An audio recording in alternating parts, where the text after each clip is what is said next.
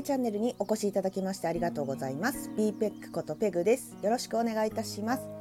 え今回は前回からの続き、え衝撃を受けた映画参戦の3つ目ラストですね。ご紹介させていただきたいと思います。はい、えー、流行る最後に紹介したい映画はですね3ビルボード。2017年アメリカの作品です。はい。これはどうしても紹介したかったですね。3ビルボード。はい。こちらですね第90回アカデミー賞の時にですね作品賞と脚本賞と,、えー、と作曲賞編曲賞、えー、助演男優賞ダブルノミネートなど、えー、計7つのノミネートした作品なんですけれどもまああの普段評論家の意見とか私そこまであの100%正しいとは思っていないんですがまあこれ評論家の皆さん大絶賛の映画っていうのは激しく同意って感じですねすごいと思った映画です。はい、で、まあ、あの主演がですねフランシス・マクドーンという女優さんこの人はあのあんまり私作品見たことなくてファーゴとかあの頃ペニー・レイントとかに出てる女優さんですね。まあ、なんといってもこの作品助演を務めるサム・ロックエルがすごい。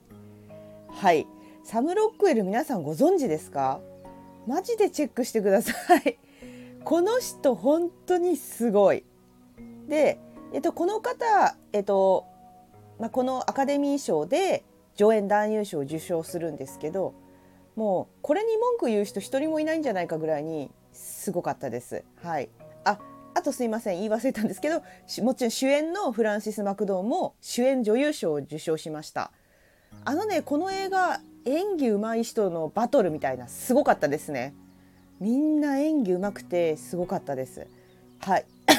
すいません。どんなもうなんかむせた。なんかどんな作品かって言うとあらすじちょっとお伝えしますね。あらすじはですねあの田舎町であるミズーリ州のエビングという架空の町が舞台になっております。で、えーと、今話したフランシス・マクドーン主演女優賞を取った方が、えーと、主人公を演じたんですけれども母親なんですねこの方。とティーンレイジャーの娘がいます。ですがあの娘がですねあのレイプの後に殺害されるという悲惨な過去を持っている女性なんですね。でその主人公のミルドレッドはその悲しみからもう抜け出せないでいるわけです。はい、で犯人の手がかりを何一つ見つけられない警察に不信感を抱いていくわけですよ。で、まあ、あの殺人殺害現場の近くの、えっと、道路沿いに3枚の広告の看板があるんですけどそれを借りてそこにですね娘はレイプされ焼き殺されたっていう看板といまだに犯人が捕まらないという看板とどうしてウィロビー所長と問いかける看板この3枚をあのメッセージとして立てるところからストーリーが始まるわけです。はい、でその今ウィロビー所長と言いましたけどウィロビー所長というのはウティ・ハレルソンが演じる、まあ、警察署長なんですがこの人結構皆さん見たことあると思いますよ。あのグランドイリュージョンとかゾンビランドとかハンガーゲームとか出てる強そうなハゲみたいな感じの人です。はい、でこの映画っていうのは、まあ、主人公一応フランシス・マクドーン、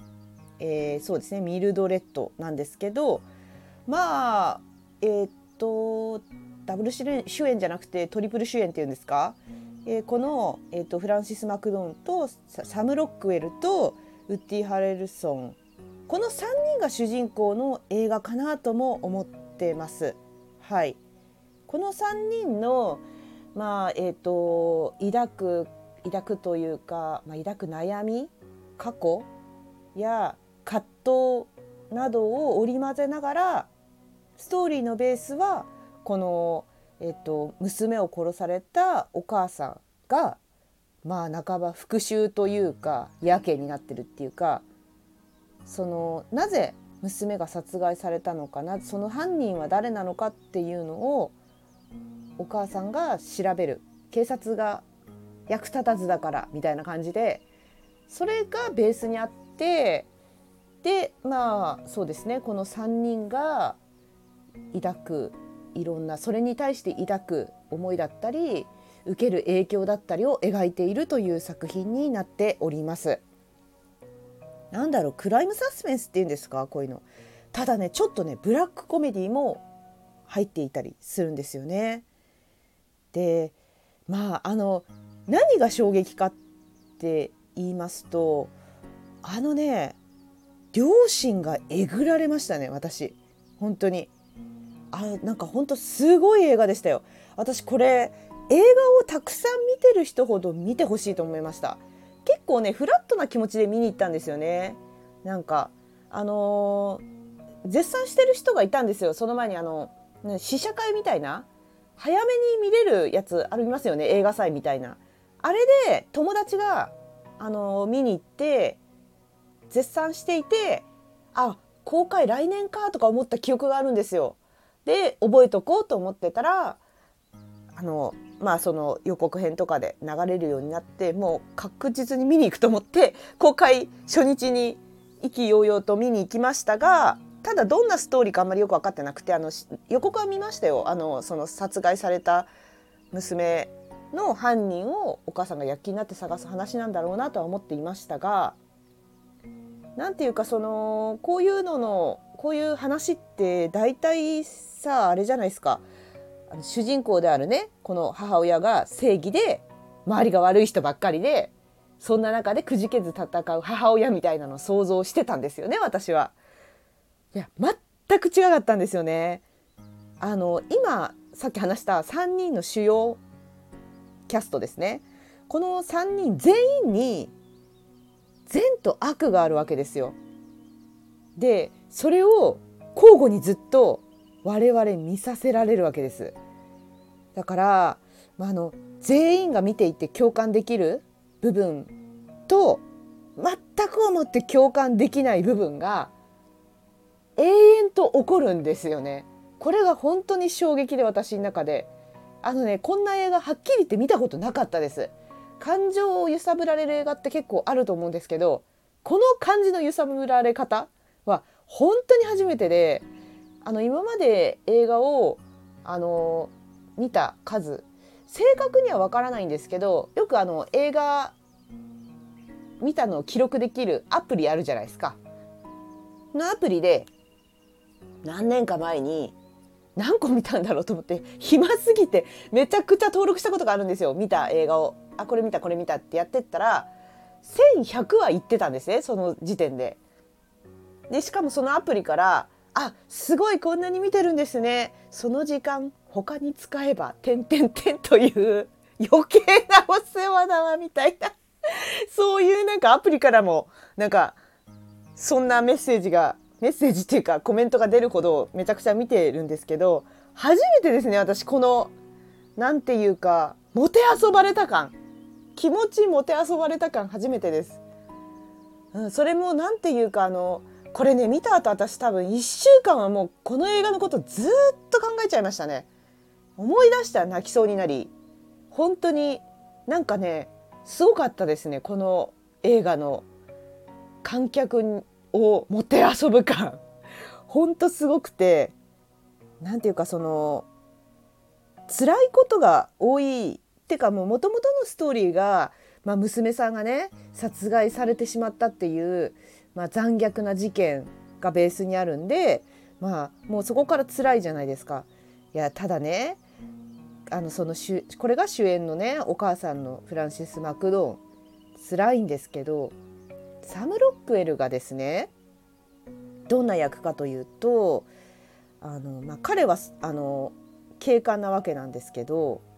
あ先にウィロビー所長のこと言おうかウィロビー所長も何か抱えているわけですよ。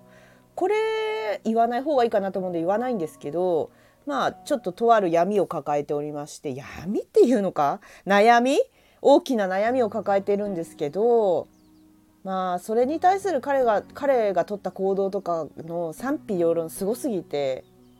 すごくねあのね確かね街でみんなにこう慕われてる所長なんですよ。で優しくて実際ビロビー所長すごい優しくていろんな人に声をかけて心配をしてるまあ兄貴肌っていうかなんかこ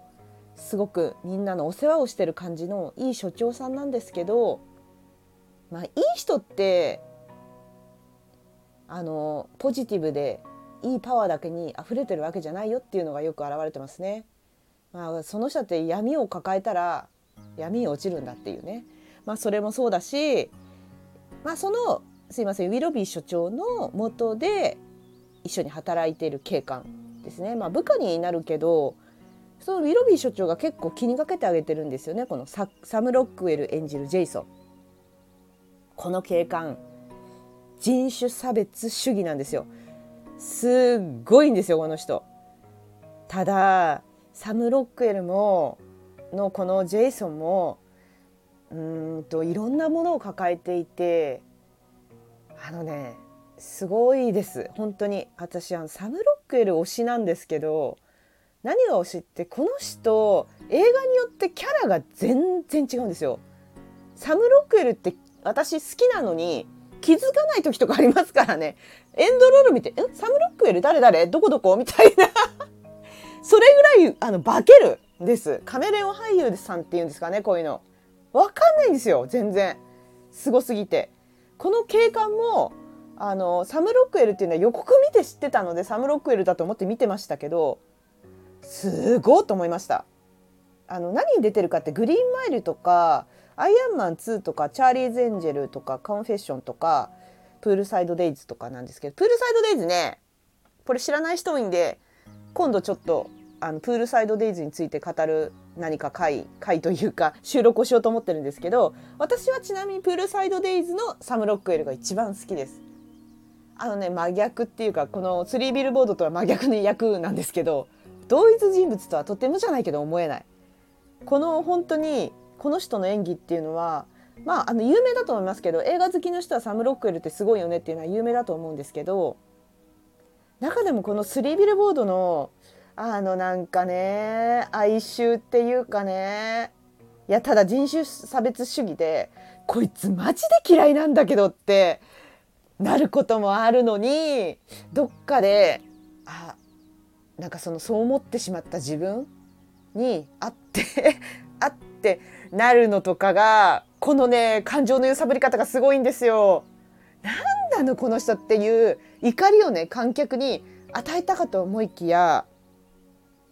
突然ですよ。突然ね人間が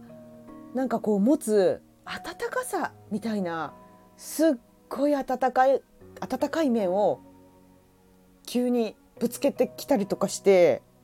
え？みたいな。だから私がそのさっきまではあと思って怒ってたのがなんか悪かったみたいな気持ちになったり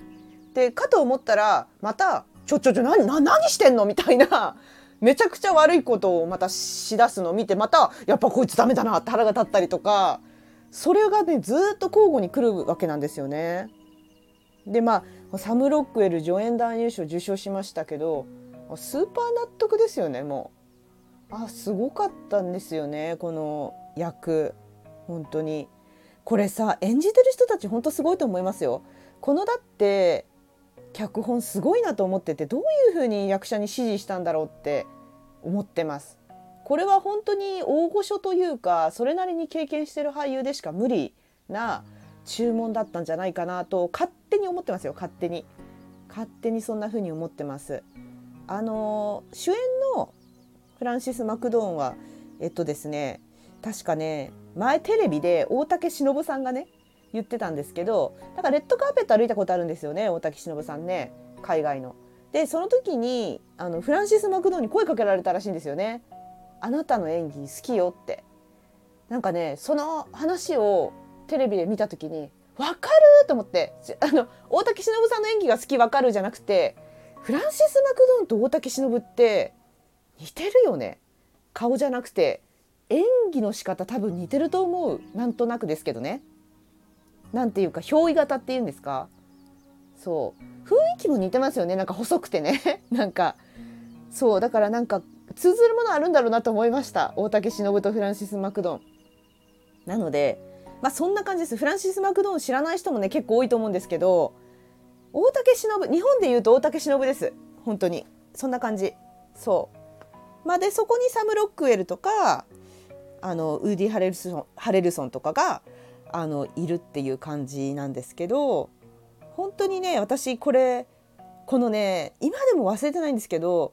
第90回アカデミー賞なんか知んないけどめちゃくちゃ楽しみにしてたんですよ。なんでかっていうとその第90回のアカデミー賞でノミネートされた作品全部私映画館で見てるんですよね多分。あごめんなさい言い過ぎたかも。持ったかもしれない。1, 1つか2つぐらいは映画館で見てないと思うんですけどほぼ映画館で見てたんですね。なのでめちゃくちゃ楽しみでそこまで全部見てるとあのなんだろうな。あの界隈の人たちの評価めちゃくちゃ気になるわけですよ楽しみにしてたけどまあその年のアカデミー賞はシェイプ・オブ・ウォーターが取ったんですよね世間ではスリービルボード取るだろうって言われてたんですよね。すごかったんでね本当にこれ。まあ、なんですが、まあ、シェイプ・オブ・ウォーターが取りました。はい。まあ、シェイプ・オブ・ウォーターも面白かったんですけどあのアートって感じでしたねなんか私の中では。だから深みっていう面ではダントツでスリービルボードです。綺麗だったし面白かったしアート的だったのでシェイプ・オブ・ウォーターが評価されるのもわかるんですけどまああのであと意外性もありましたそんな話なんだっていう意外性もあったんですけど自分としてはちょっとこれスリービルボード取ってよかったよねって今でも思ってますなんか本当に。であのねこれ第90回のアカデミー賞だったんですけどあのこのね前後っていうか第88回のアカデミー賞ぐらいだったかな2016年とか2015年とかその辺りだったと思うんですけどなんかアカデミー賞をねボイコットする俳優とかが出出だしてななぜかというとなんかその今までのそのアカデミー賞っていうのは白人ばっかりが受賞してて黒人が受賞できないみたいななんかそういう声が上がったんですよね。なんだっけなアカデミー賞は真っ白だみたいなことをジョージ・クルーニーが言ったんだっけ？そうでなんかかなりねあのね燃えたというか当時いろいろニュースにもヤフーニュースとかにも載ってたと思うんですけど黒人俳優さんたちが続々とボイコットしたんですよ。あの黒人俳優さんだけじゃなくて、あのー、白人の人もそれに賛同する意を表してボイコットしたりとかして何て言うかそのアメリカ的アカデミー賞はアメリカ的であり白人主義っていうのは変わってないと。そういうまあねあの人種主義の問題で結構ね向こうはねまだまあこれは一生解決できないかもしれないんですけど、まあ、そういうので結構いろいろね荒れたりしてるんで、まあ、より燃えちゃったって感じですかね。でそういうのもあって結構その、まあ、私の観点ですよ。これすいません。一般的じゃないんですけどこの出来事が起こってから構ね変わった路線で受賞してくんなっていうあのなんか多様性を求められてるっていうのをに応えてるように私は昨今のアカデミー賞を感じていていいことなんですよすごくそれは。あのいいことなんですけどあからさまに変わりすぎて なんかそうなんかあからさまだなと思いますあでもいいことだと思いますあのそういう風になってもらうことをまあ皆さん望んでいるしあのそれに対して私は文句があるわけじゃなくてそう感じたってなだけ。そう。なのでまあそそんな中でまあ、シェイプ・オブ・ウォーターね受賞してなんかあスリービルボードだったよな多分今までの流れだなと思いましたけど、まあ、別にこれは特に何でしょう文句文句とかじゃなくて思ったっていうだけの話です。はい、なのでまあスリービルボードは本当にあの映画を多く見てる人こそ見てほしいかなと思います。まあ、あと映画館映画館で見見た方がいいいやドラマなんで何とも言えないんですけどでもちょっとね映画館で見た時の衝撃がねあってねもうねずっと前のめりだったんですよ私。あの感情を揺さぶられすぎてえ？っていうあの本当にそんなことやっちゃうっていう人道に反してるようなことが起きては？って嘘でしょと思っておいおいおいそれはやっちゃダメでしょって見てたと思ったらめちゃくちゃなんか両親が両親が登場して両親親じゃないですよ。いい心の両親ですよ。で「ええ？みたいな「そこで突然来る温かさみたいな結構衝撃でしたね。いや本当に衝撃。でまあすごいねなんかこれ見た後も本当に感情が揺さぶられすぎちゃってエンドロールね特に映像ないんですけど呆然としちゃってで私あの時今でも覚えてるんですけどあそこにいた映画館見に来てた人たち誰も立たなかったと思うんですよ誰一人。なんかねすごくねあの時ね共感みたいな何かを感じました全員呆然みたいな。え？ってなんかもうねずっとね頭の中で考えちゃってえ？って。であの映画館上映中に泣いてる人とかもいたんですけど私はびっくりしすぎちゃっていろんなことに。泣かなくていつもだったら絶対泣いてるようなシーンいっぱいあったんですけど呆然としちゃってずっと。本当になんか立ち尽くしたみたいな感じです。なんかわかんないですけど。でエンドロール終わってあってあの明かりが明るくなった時に全員が「あ出なきゃ」みたいな感じで。みんなゆっくり立ち上がってゆっくり歩いてみんな「はあ」っていう感じで「はあて」みたいな。みんな何かを考えながら帰ってる感じだったのすっごい印象的ですなんか。ではあってなりながら私歩いてる途中で急に「うっ!」てあの吐くみたいな感じで気持ち悪くて吐くあの催す「うっ!」てあるじゃないですかあんな感じで急に歩いてる途中で急に「うっ!」てなって何が「うって?」って急にブワーって目頭が熱くなっちゃってやばいと思って猛ダッシュでトイレの個室に駆け込んでもうねそっから10分ぐらいね涙が止まらなかったんですよ本当にこれ持ってるんじゃなくて本当に涙が止まらなくて多分なんですけどいつもだったら泣いてるようなストーリーなのにびっくりしすぎて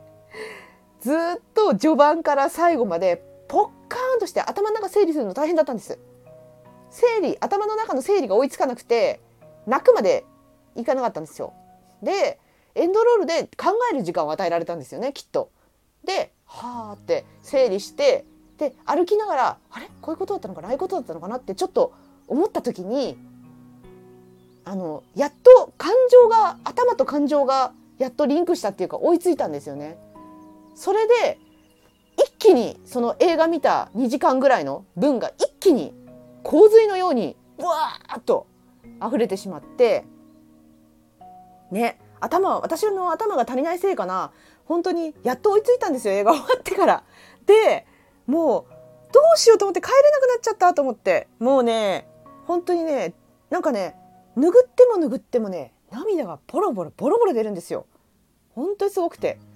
私ねあの10分間もう忘れないです。あの10分間ねあんな思いしたの初めてですよ映画見て。だから10分泣きながら監督何してくれやるんだと思ってあのねしてやったりですよね監督からしたら。あのね全て観客に問うてる？と解いてる？なんて言うんですか？なんかいろいろそのなんていうかその主要の3人のなんていうか善と悪を交互にずっと見せらせられてなんか観客をねあれは絶対わざと動揺するように絶対わざと作ってると思うんですね。で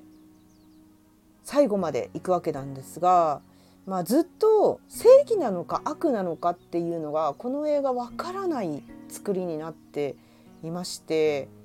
ただ私は終わり方的にはあれで良かったと思っていて筋が通ってたなと思いますその監督の作りたいものはあの筋が通ってたなと思います。あの善か悪かわからない話なのであの私の勝手な感想なんですがあの先をもうちょっと詳しく描いてしまうとこの映画善ですとかこの映画悪ですっていう答えが確実に出ると思うんです。あのあのまま深掘りして描いてしまったら。だからあそこで終わるのがもうベストオブベストだと思いました。本当にこんなにベストなタイミングで終わることはないなっていうぐらいベストのタイミングで終わるんです。本当に善か悪か答えが出るか出ないかみたいな感じ？なのであの本当に全て監督のシナリオ通りそしてそれにぶっ刺さってしまった私みたいな感じですかね。本当に。で、まあ、最後まで描いてそれでさってもしこれがあなたならどうする？ってこうでいちいち監督からね聞かれてる気がするんですよ。そうでなんかまあ1週間考えちゃったってお伝えしましたけどもうずっと考えちゃって本当に。でいろんな人のレビューとか見に行くじゃないですかやっぱ見たらネタバレ込みで。でねなんかねなんかのレビューサイトで私が感想を書いたのに対していや、えーと、詳しいことは言えないんですけどいやウィロビー所長のあの行動は絶対にありえないって書かれたんですね。コメントが来たんですよ。あれは絶対にありえないって言って。であのウィロビー所長結婚してるんですけど一父親としてあんなことするやつはいない的なことを書かれた時にものすごい腹が立ったんですよね。もう感情がもうバカになっちゃってるからそれもあるんですけどえなんでそんなこと言えんのって絶対ありえないなんてなんで言えんのって本当に思いましたこの映画見てたって学んだみたいな なんかあのなんていうかああのそのウィロミー所長のね、まあ、その言えないその持っている闇というか、うん、なんか辛いことを同じ立場だったら言ってもいいと思います私は。全く同じ立場にあって自分もこの立場だけど俺はそんなことはしないとか俺はそんなことは絶対考えもしなかったんでこんなことは絶対にないと思って言うならそっかってそういう考えもあるんだねって受け入れることができたんですがその立場でもないお前がみたいななんか気持ちになっちゃってなんかそんな絶対とか言い切るなよみたいなもう一回1,000本ぐらい映画見直してこいみたいな気持ちになったというかそうとにかくね感情がバカになりましたねスリービルボードを見た時に。なのでいやただ私はこれはあの前回の第2回の「バージン・スーサイズ」はあんまり大きな声で人に勧められませんって言いましたよねうつ映画なんで。って言いましたがスリービルボードはめちゃくちゃおすすめですよすごく。まあその中でもより映画をたくさん見てる人にはぜひ見ていただきたいなと思ったんですよね。あのなんでかっていうと、まあ、自分がこんな感情を抱いたことがなかったからです。その1,100本ぐらいは映画見ていろんな映画を見てきましたがこの感情を抱かされたの本当に初めてでちょっと映画たくさん見てるね方もなんだろう同じようにこの感情を抱くのだろうかっていうふうに気になっているっていう面でいっぱい見てる人は見てほしいって言ってるだけです。はい、いっぱい見てる人にしかこの映画わからないよみたいなすいません上から目線で言ってるわけじゃ決してなくてどうって私みたいな気持ちになりななったって聞きたいってだけです。ただあの映画をそんなにたくさん見てない人でもあの見てほしいと思います。あのちょっとあのまあ一周地って言うなら真剣に見てくださいって言ったいです。なんかあの携帯スマホいじりながらながらみながらみじゃなくてちょっとがっつり見てほしいです。この3人の人生とこの3人の善と悪の行いを見て何を感じるか先生に提出してくださいみたいな気持ちです今 いやね本当にね気になってね皆さんのスリービルドボードに対するね意見がね。そう。ただなんかこれは絶対にこの人のこの行動はありえないっていうのをまあ言い切ることは私はまあこの先もしないかな。まだねこの3人まだね っていうかこの3人と同じ立場同じような過去を背負うっていうことはそうそうないですね。そんなそんなことを背負ってる人たちそうそういないと思うんで、まあ、同じ立場にねなった時にしか見えない景色だと思うんですよね。そうだからこの3人はそれぞれめちゃくちゃ苦労してるわけなんですがそれっていうのはその苦労を背負ってる人しかわからないし語るべきではないというようなメッセージを私は勝手に監督から受け取った映画です。はい。はいまたこれもめちゃくちゃ語ってますね。30分経ちました。めっちゃ語ってますね。あのねぜひとも見てください。あのでこの映画についてはいろんな人の意見を聞きたいです。はい。ただねそのさっき怒っちゃったって言ったけど自分だったらこんなことありえないっていう意見を聞きたくないし聞いたら怒るよって言ってるわけじゃないですそれも意見として今はあの情緒が落ち着いたので 今ならうんそういう考えの人なんだっていうふうに受け入れることはできますちょっと見た当初はねちょっとね本当に情緒がバカになっちゃったんであのそういう感じになっちゃいましたけど、まあ、今なら受け入れることができますしいろんな人の意見を聞いてみたいですね。それでこれを見た後に自分の中で善と悪は何かっていうふうにちょっと考えてみたりするのもいいかなと思います。なんかそんなこと考える機会ないじゃないですか。何が善で何が悪かっていうことを。あの誰かと語り合わない限り語ることはないと思うので。本当にぜひともこちらの作品を見てペグさんと語りましょう。よろしくお願いします。てか語らせてください。って感じです。はい。あありがとうございます。衝撃を受けた映画3選、えー、今まで全部すべて3個収録しましたがやっぱり全部足して1時間超えてますね。第1回で言った通り1時間超えてますね余裕で。なので分けました。はい。最後まで聞いてくれてありがとうございます。しかも衝撃を受けたこの映画3選全て聞いてくれた人本当に神様ですか？ありがとうございます。また何か他の映画参戦収録したいと思いますのでまたぜひ遊びに来てください。そして一緒に語りましょう。ではありがとうございました。次回の収録でお会いしましょう。バイバーイ。